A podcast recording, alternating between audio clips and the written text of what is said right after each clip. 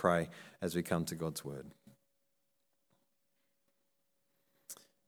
Our Father, we thank you that all scripture is God breathed and is useful for teaching, rebuking, correcting, and training in righteousness. Father, open our hearts to receive your word, that we may know you better and be thoroughly equipped for every good work. Through your Son, our Lord Jesus. Amen. 2 Samuel chapter 2. In the course of time, David inquired of the Lord. Shall I go up to one of the towns of Judah? He asked. The Lord said, Go up. David asked, Where shall I go? To Hebron, the Lord answered. So David went up there with his two wives, Ahinoam of Jezreel and Abigail, the widow of, the widow of Nabal of Carmel. David also took the men who were with him, each with his family, and they settled in Hebron and its towns. Then the men of Judah came to Hebron and there they anointed David king over the tribe of Judah. When David was told that it was the men of, from Jabesh Gilead who had buried Saul, he sent messengers to them to say to them, The Lord bless you for showing this kindness to Saul your master by burying him. May the Lord now show you kindness and faithfulness, and I too will show you, show you the same favor because you have done this. Now then, be strong and brave, for Saul your master is dead, and the people of Judah have anointed me king over them. Meanwhile, Abner, son of Ner, the commander of Saul's army, had taken Ishbosheth, son of Saul, and brought him over to Mahanaim. He made him king over Gilead, Ashuri, and Jezreel, and also over Ephraim, Benjamin, and all Israel. Ishbosheth, son of Saul, was 40 years old when he became king over Israel, and he reigned two years. The tribe of Judah, however, remained loyal to David. The length of time David was king in Hebron over Judah was seven years and six months. Abner, son of Ner, together with the men of Ishbosheth, son of Saul, left Mahanaim and went to Gibeon. Joab, son of Zeruiah, and David's men went out and met them at the pool of Gibeon. One group sat down on one side of the pool and one group on the other side. Then Abner, son of jo- uh, sorry, sorry, Abner said to Joab, "Let's have some of the young men get up and fight hand to hand in front of us." "All right, let them do it," Joab said. So they stood up and were counted off. 12 men for Benjamin and Ishbosheth, son of Saul, and 12 for David. Then each man grabbed his opponent by the head and thrust his dagger into his opponent's side, and they fell down together. So that place in Gibeon was called Helkath Hazzurim. The battle that day was very fierce, and Abner and the Israelites were defeated by David's men. The three sons of Zeruiah were there Joab, Abishai, and Asahel. Now Asahel was, a fleet, was as fleet footed as a wild gazelle. He chased Abner, turning neither to the right nor to the left as he pursued him. Abner looked behind him and asked, Is that you, Asahel? It is, he answered. Then Abner said to him, Turn aside to the right or to the left, take on one of the young men and strip him of his weapons. But Asahel would not stop chasing him. Again, Abner warned Asahel, Stop chasing me. Why should I strike you down? How could I look your brother Joab in the face? But Asahel refused to give up the pursuit. So Abner thrust the butt of his spear into Asahel's stomach, and the spear came out through his back. He fell there and died on the spot. And every man stopped when he came to the place when Asa, where Asahel had fallen and died. But Joab and Abishai pursued Abner, and as the sun was setting, they came to the hill of Ammah near Giah on the way to the wasteland of Gibeon. Then the men of Benjamin rallied behind Abner. They formed themselves into a group and took their stand on top of a hill. Abner called out to Joab, Must the sword devour forever? Don't you realize that this will end in bitterness?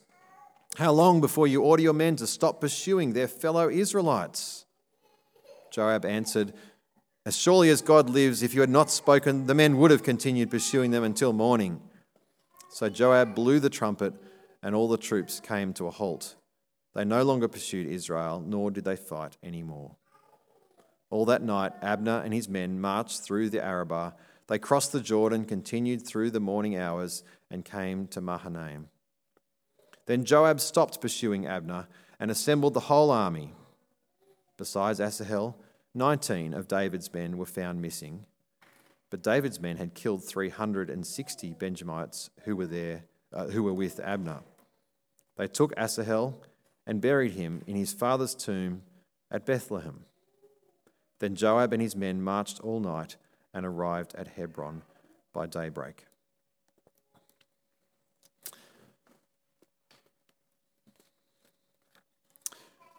Politics is quite a negative word often. People will say things like, I just hate the politics of the place. I can't stand the politics. There's so much politics going on there.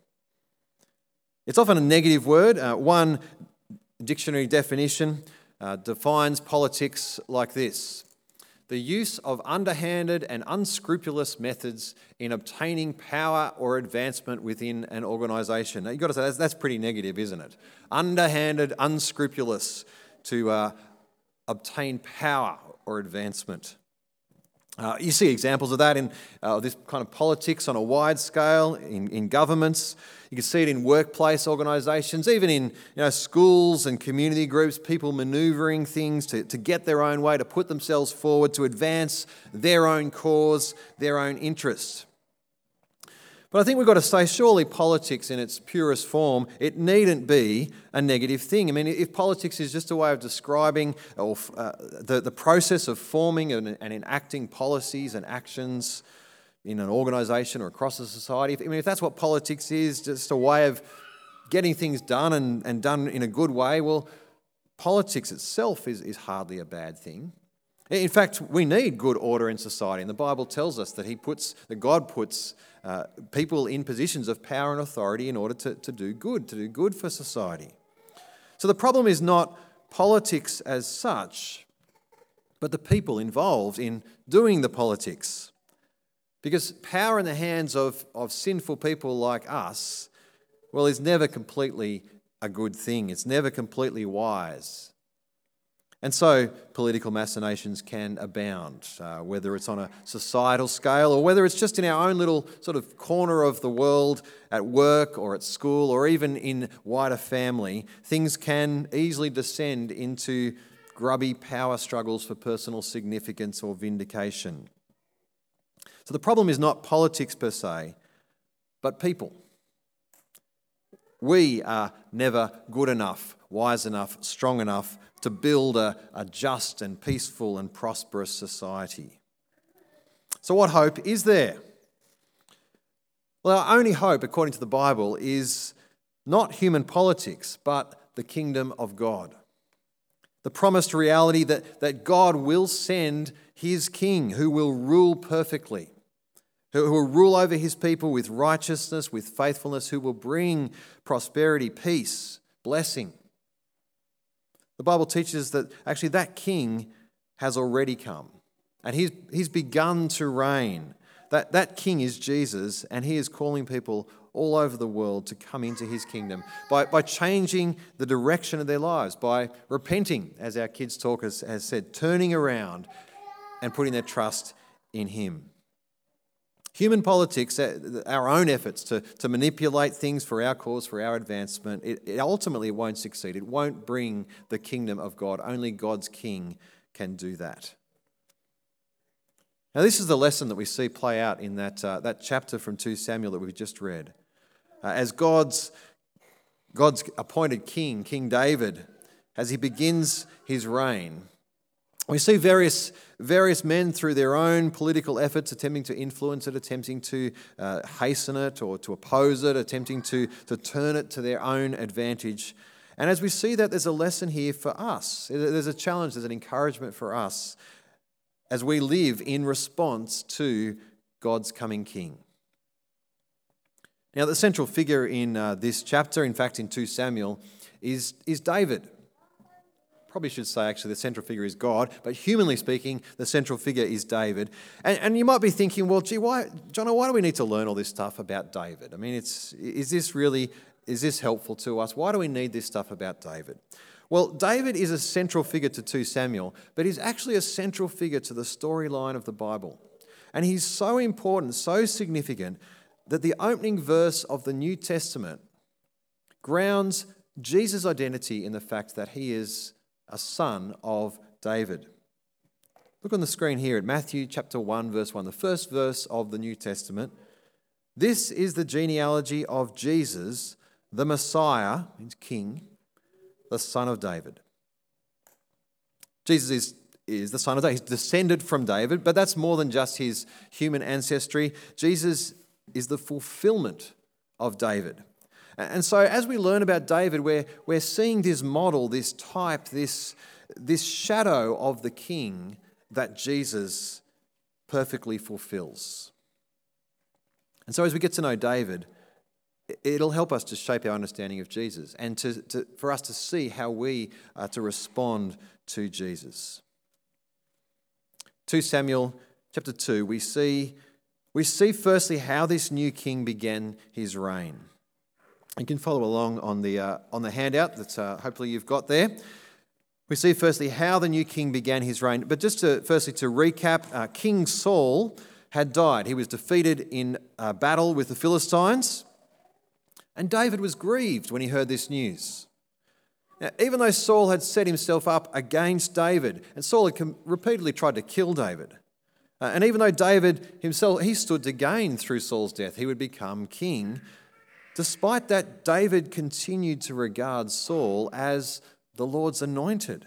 He honored him in his life and he mourned him in his death. But then in chapter 2, we see how David, as the new king, began his reign. Notice the first thing he did there. Look, verse 1, it'll come up on the screen as well. It says, In the course of time, David inquired of the Lord, Shall I go up to one of the towns of Judah? He asked. The Lord said, Go up. David asked, Where shall I go? To Hebron, the Lord answered.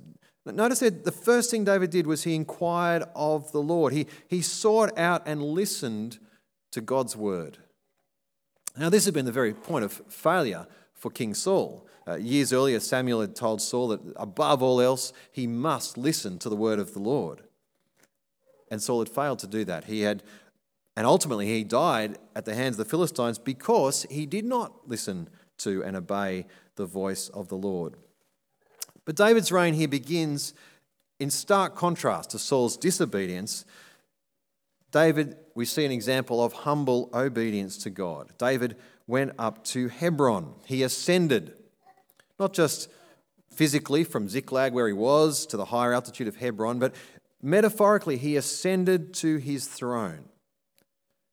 You see a little foreshadow here of, of God's ultimate King Jesus, who many years later was highly exalted through a path of humble obedience. God's king didn't grasp power out of selfish ambition. The path to kingship was obedience to God. Well, David went up to Hebron and he took with him two wives, which is exactly one too many, we might say. Um, just as a, a, a, side note, polygamy is, we often you see polygamy in the Old Testament and you can think, what's going on here? Polygamy is never forbidden, but the problems with it are often talked about, are often illustrated. I think it's, it's wrong to say, oh, the Bible, you know, is, promotes polygamy. No, it doesn't. It, it reports on it and it shows how, what a train wreck it, it often is. It usually is. So, uh, the pattern for marriage that God has established in the creation accounts in Genesis is that it's for one man, one woman for life. Jesus upheld that pattern, and that's what we see through the scriptures. Uh, David's polygamy here was, well, actually, we'll see in a few chapters, it was at the center of his downfall. We're getting ahead of ourselves. We'll come to that in future weeks. So, David, along with his, his two wives and the men who were with him, their families, they went up to Hebron and they settled there and in the surrounding towns, we read. Uh, this would have likely been a few thousand people. And verse 4, we read, then the men, whoops, then the men of Judah came to Hebron, and there they anointed David king over the tribe of Judah. David is king at last. But notice he's king over the tribe of Judah. Uh, here's a map. Judah was the, the the, the southern tribe of the southmost tribe of the nation of Israel. Uh, this map shows the Judah in the south and the rest of Israel in the north. David is anointed king over Judah. Which begs the question well, what about the rest of Israel? Will they also anoint him king over them? Before we get to that question, though, we, we see, secondly, how this new king treats his enemies. Look at the second half of verse 4. It says, When David was told that it was the men from Jabesh Gilead who had buried Saul, he sent messages to them to say to them, The Lord bless you for showing this kindness to Saul your master by burying him. May the Lord now show you kindness and faithfulness, and I too will show you the same favor because you have done this. Now then, be strong and brave, for Saul your master is dead, and the people of Judah have anointed me king over them. Uh, at the end of 1 Samuel, you can read the, uh, the account of Saul's death. And we read there how the men of Jabesh Gilead had risked their lives by, by invading Philistine territory in order to, retrie- uh, to retrieve and bury Saul's body, which, uh, along with his sons, had been hung up on a wall. They had risked their lives to honour Saul. Uh, now, this place, Jabesh Gilead, it was the same town that years prior to that, Saul had dramatically saved from Nahash the Ammonite. You can read that in 1 Samuel chapter 11. And so the men of Jabesh, they would have been loyal to Saul. They would have remembered how he had saved them, and, and they showed their loyalty in his death. They were clearly his friends. And as such, you might think, well, given Saul's enmity towards David, well, that might turn David against them. But no, David honours them. David prays for God's blessing God's love, his kindness to be shown to them, and he shows them this same kindness. The new king shows kindness to those who would regard themselves as his enemies. Though they were his enemies, he spoke of God's love. Again, this foreshadows King Jesus, this new king who speaks of God's love and shows God's love ultimately to us who were his enemies. Well, David's king, king over Judah, but what about the rest of Israel? Verse 8, we read of a rival kingdom. This new king was opposed. It says, meanwhile, or some translations have, but, that is, unlike the men of Judah, Abner, son of Ner, the commander of Saul's army, had taken Ishbosheth, son of Saul, and brought him over to Mahanaim. He made him king over Gilead, Ashuri, and Jezreel, and also over all Ephraim, Benjamin, and all Israel. Now, I don't want to lose you here in a sea of strange names. And that's a real, uh, real danger. So let me try to sort of unpack this for you with some, some stunning graphics on the screen here. Enter stage right, Abner. There he is. If John Dunby was here, he'd be shaking his head. Anyway, there's, there's Abner. Um, now, Abner was a cousin of Saul. So, uh, Abner's, sorry about the, uh, the graphics here. Abner's father was Ner, Abner and Ner. Um, and Saul's father was Kish. They were brothers. And Saul's got the king, the crown in his head. So they, they were cousins. And Abner was the commander of Saul's army. He was the chief military guy. As such, Abner and David would have known one another well. I mean, they'd had various dealings with one another. Abner was there on the day that David defeated Goliath, and he went and got, got David and brought him to King Saul. And Abner was there sleeping, supposedly protecting Saul, but sleeping uh, at, at night, at the night that David had snuck into the, to Saul's camp and had the opportunity to, to, to, uh, to kill Saul, but didn't. Uh, so Abner and David would have had things to do with each other. They would have known each other. But Abner was clearly affected by Saul's enmity towards David. And so when Saul died, Abner didn't rush to change allegiance to David. Instead, he installed, installed one of Saul's sons, Ishbosheth, and made him king as uh, something of a puppet king, really, in place of his father, because Abner really was the one trying to, uh, to, to control things. And Abner made him king over those various places that are listed there, but notice where it finishes made him king over all Israel, which I think at this stage is the whole lot. This includes Judah. That is, Abner doesn't recognize David as king, he's opposing him. Now it's interesting that the place that Abner brings Ishbosheth to make him king is a place called Mahanaim. It means two camps somewhat symbolic here that Abner is dividing Israel into two camps those of Judah who acknowledge David as king, those to the north of Judah who don't.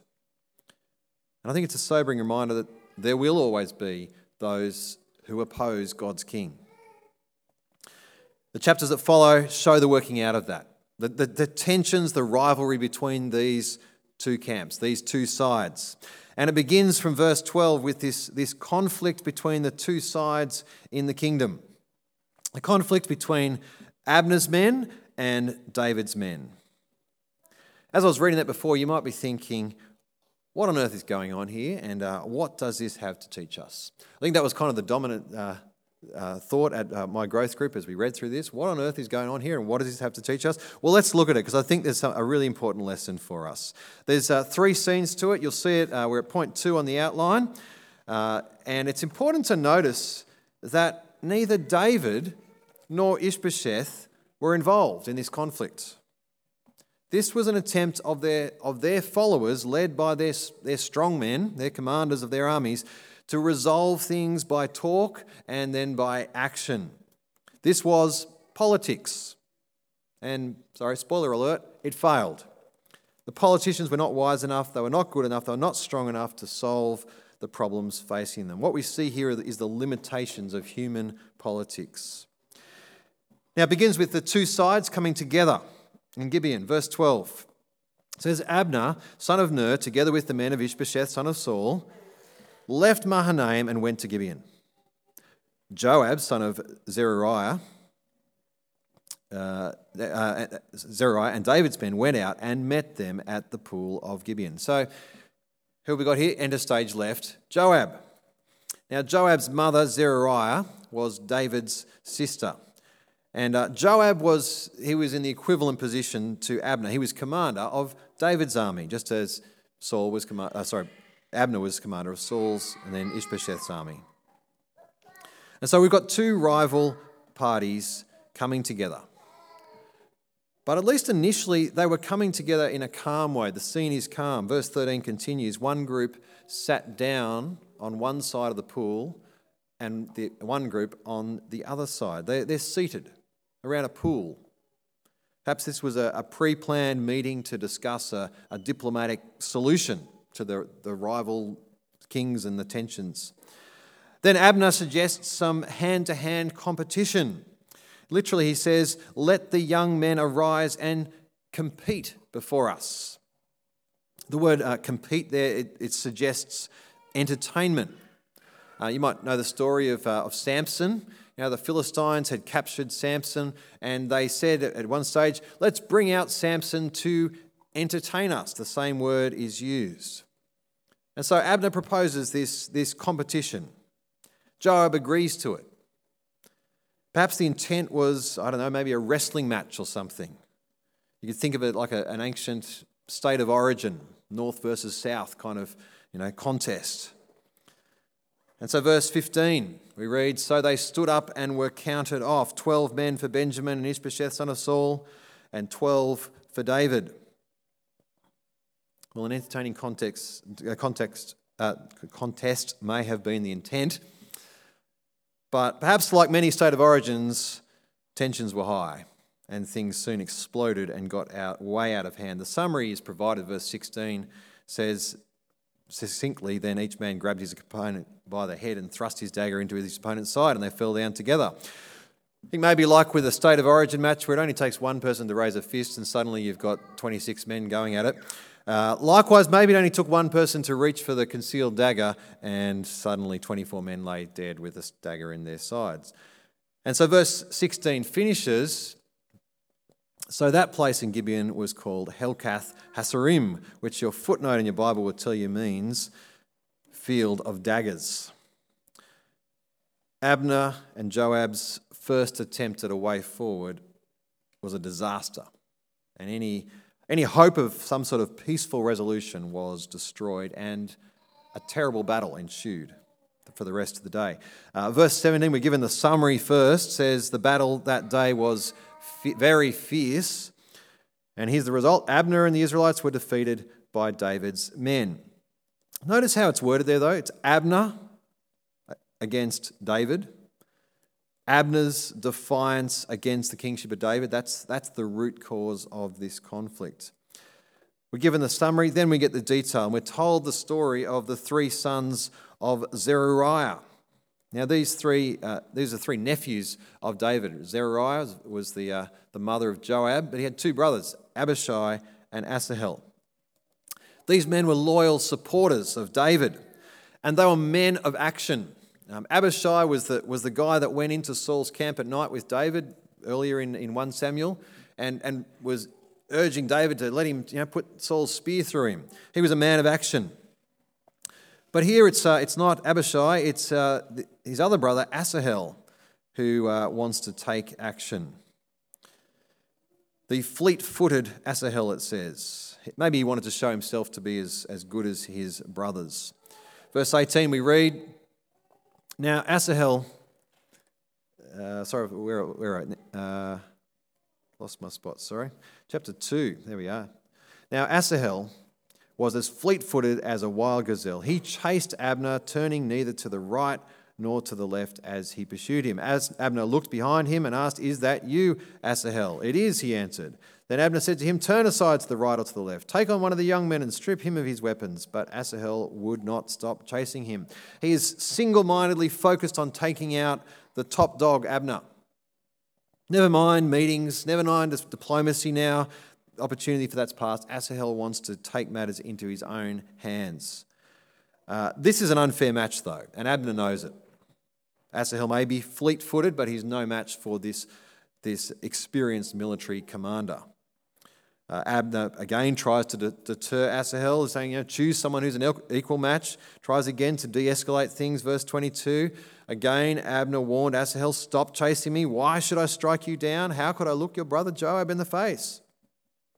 But Asahel keeps pursuing him. And in the end, it's his own speed that was his downfall as, impa- as he impales himself on Abner's spear, which I take it Abner has thrust backwards as he's being chased, and uh, Asahel is impaled upon it. And so there lay dead King David's nephew, the brother of David's commander, with Abner's spear through his stomach. The conflict escalates to another level. Asahel's brothers, Joab and Abishai, they pursue Abner. Maybe they, they, they want revenge for their brother's death. They pursue him through, throughout the day. Verse 24 uh, says, As the sun was setting, they came to the hill of Ammah, near Giah, on the way to the wasteland of Gibeon.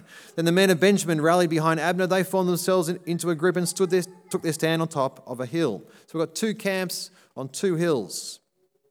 Abner with the men of Benjamin now rallied behind him, and Joab and Abishai on the other hill. Abner calls for a truce, verse 26. Abner called out to Joab, Must the sword devour forever? Don't you realize that this will end in bitterness? How long before you order your men to stop pursuing their fellow Israelites? Notice he, he says, These are your fellow Israelites, literally your brothers, it says. Now, maybe Joab was, was persuaded by Abner's speech, or maybe he just didn't like their chances, just the two of them against Abner with the Benjamites nearly rallied behind him. But either way, Joab calls off his men and they went their separate ways.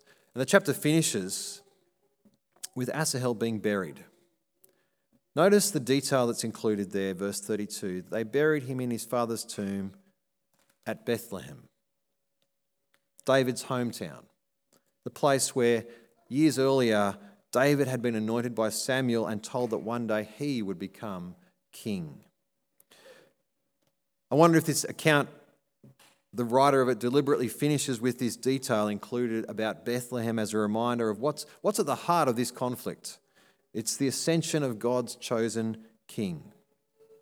And perhaps it suggests that actually the thing that matters most is not, not understanding the, uh, the plans, the strategies of, of Abner and Joab. And we might look at this and think, you know, well, this bloody day of battle and who was right, who was wrong. The, the right, Bible writer uh, seems content not to, to comment on that. But what is clear is that the situation was rather hopeless, that their strategies didn't work. The best men of action actually only made things worse. They weren't wise enough or strong enough or good enough to solve things. what hope was left? Bethlehem. God's king would come. God's king would come, but it wouldn't, he wouldn't come through the failed strategies of men like Abner and Joab in the days of David. God's kingdom would come ultimately about a thousand years later, again featuring Bethlehem, when a son of David was born, born to be the true king, whom David could only dimly foreshadow. Through this king, Jesus, the son of David, God worked again in strange ways through his humble obedience, even to the point of death, through his resurrection from the dead, he won a victory over evil. And through the preaching of the foolish word of the cross, God is continuing to, to grow his kingdom as he calls people to turn their lives around and put their trust in him as king. And so, by way of, of implication for us, the wise response for us as we live in this world is not to look to our own human politics, if you like, to not to look to human striving and strategizing and manipulating things to our, for our own cause, our own advancement. It's not to put our trust in human striving. It's not to, to do an Abner and a Joab.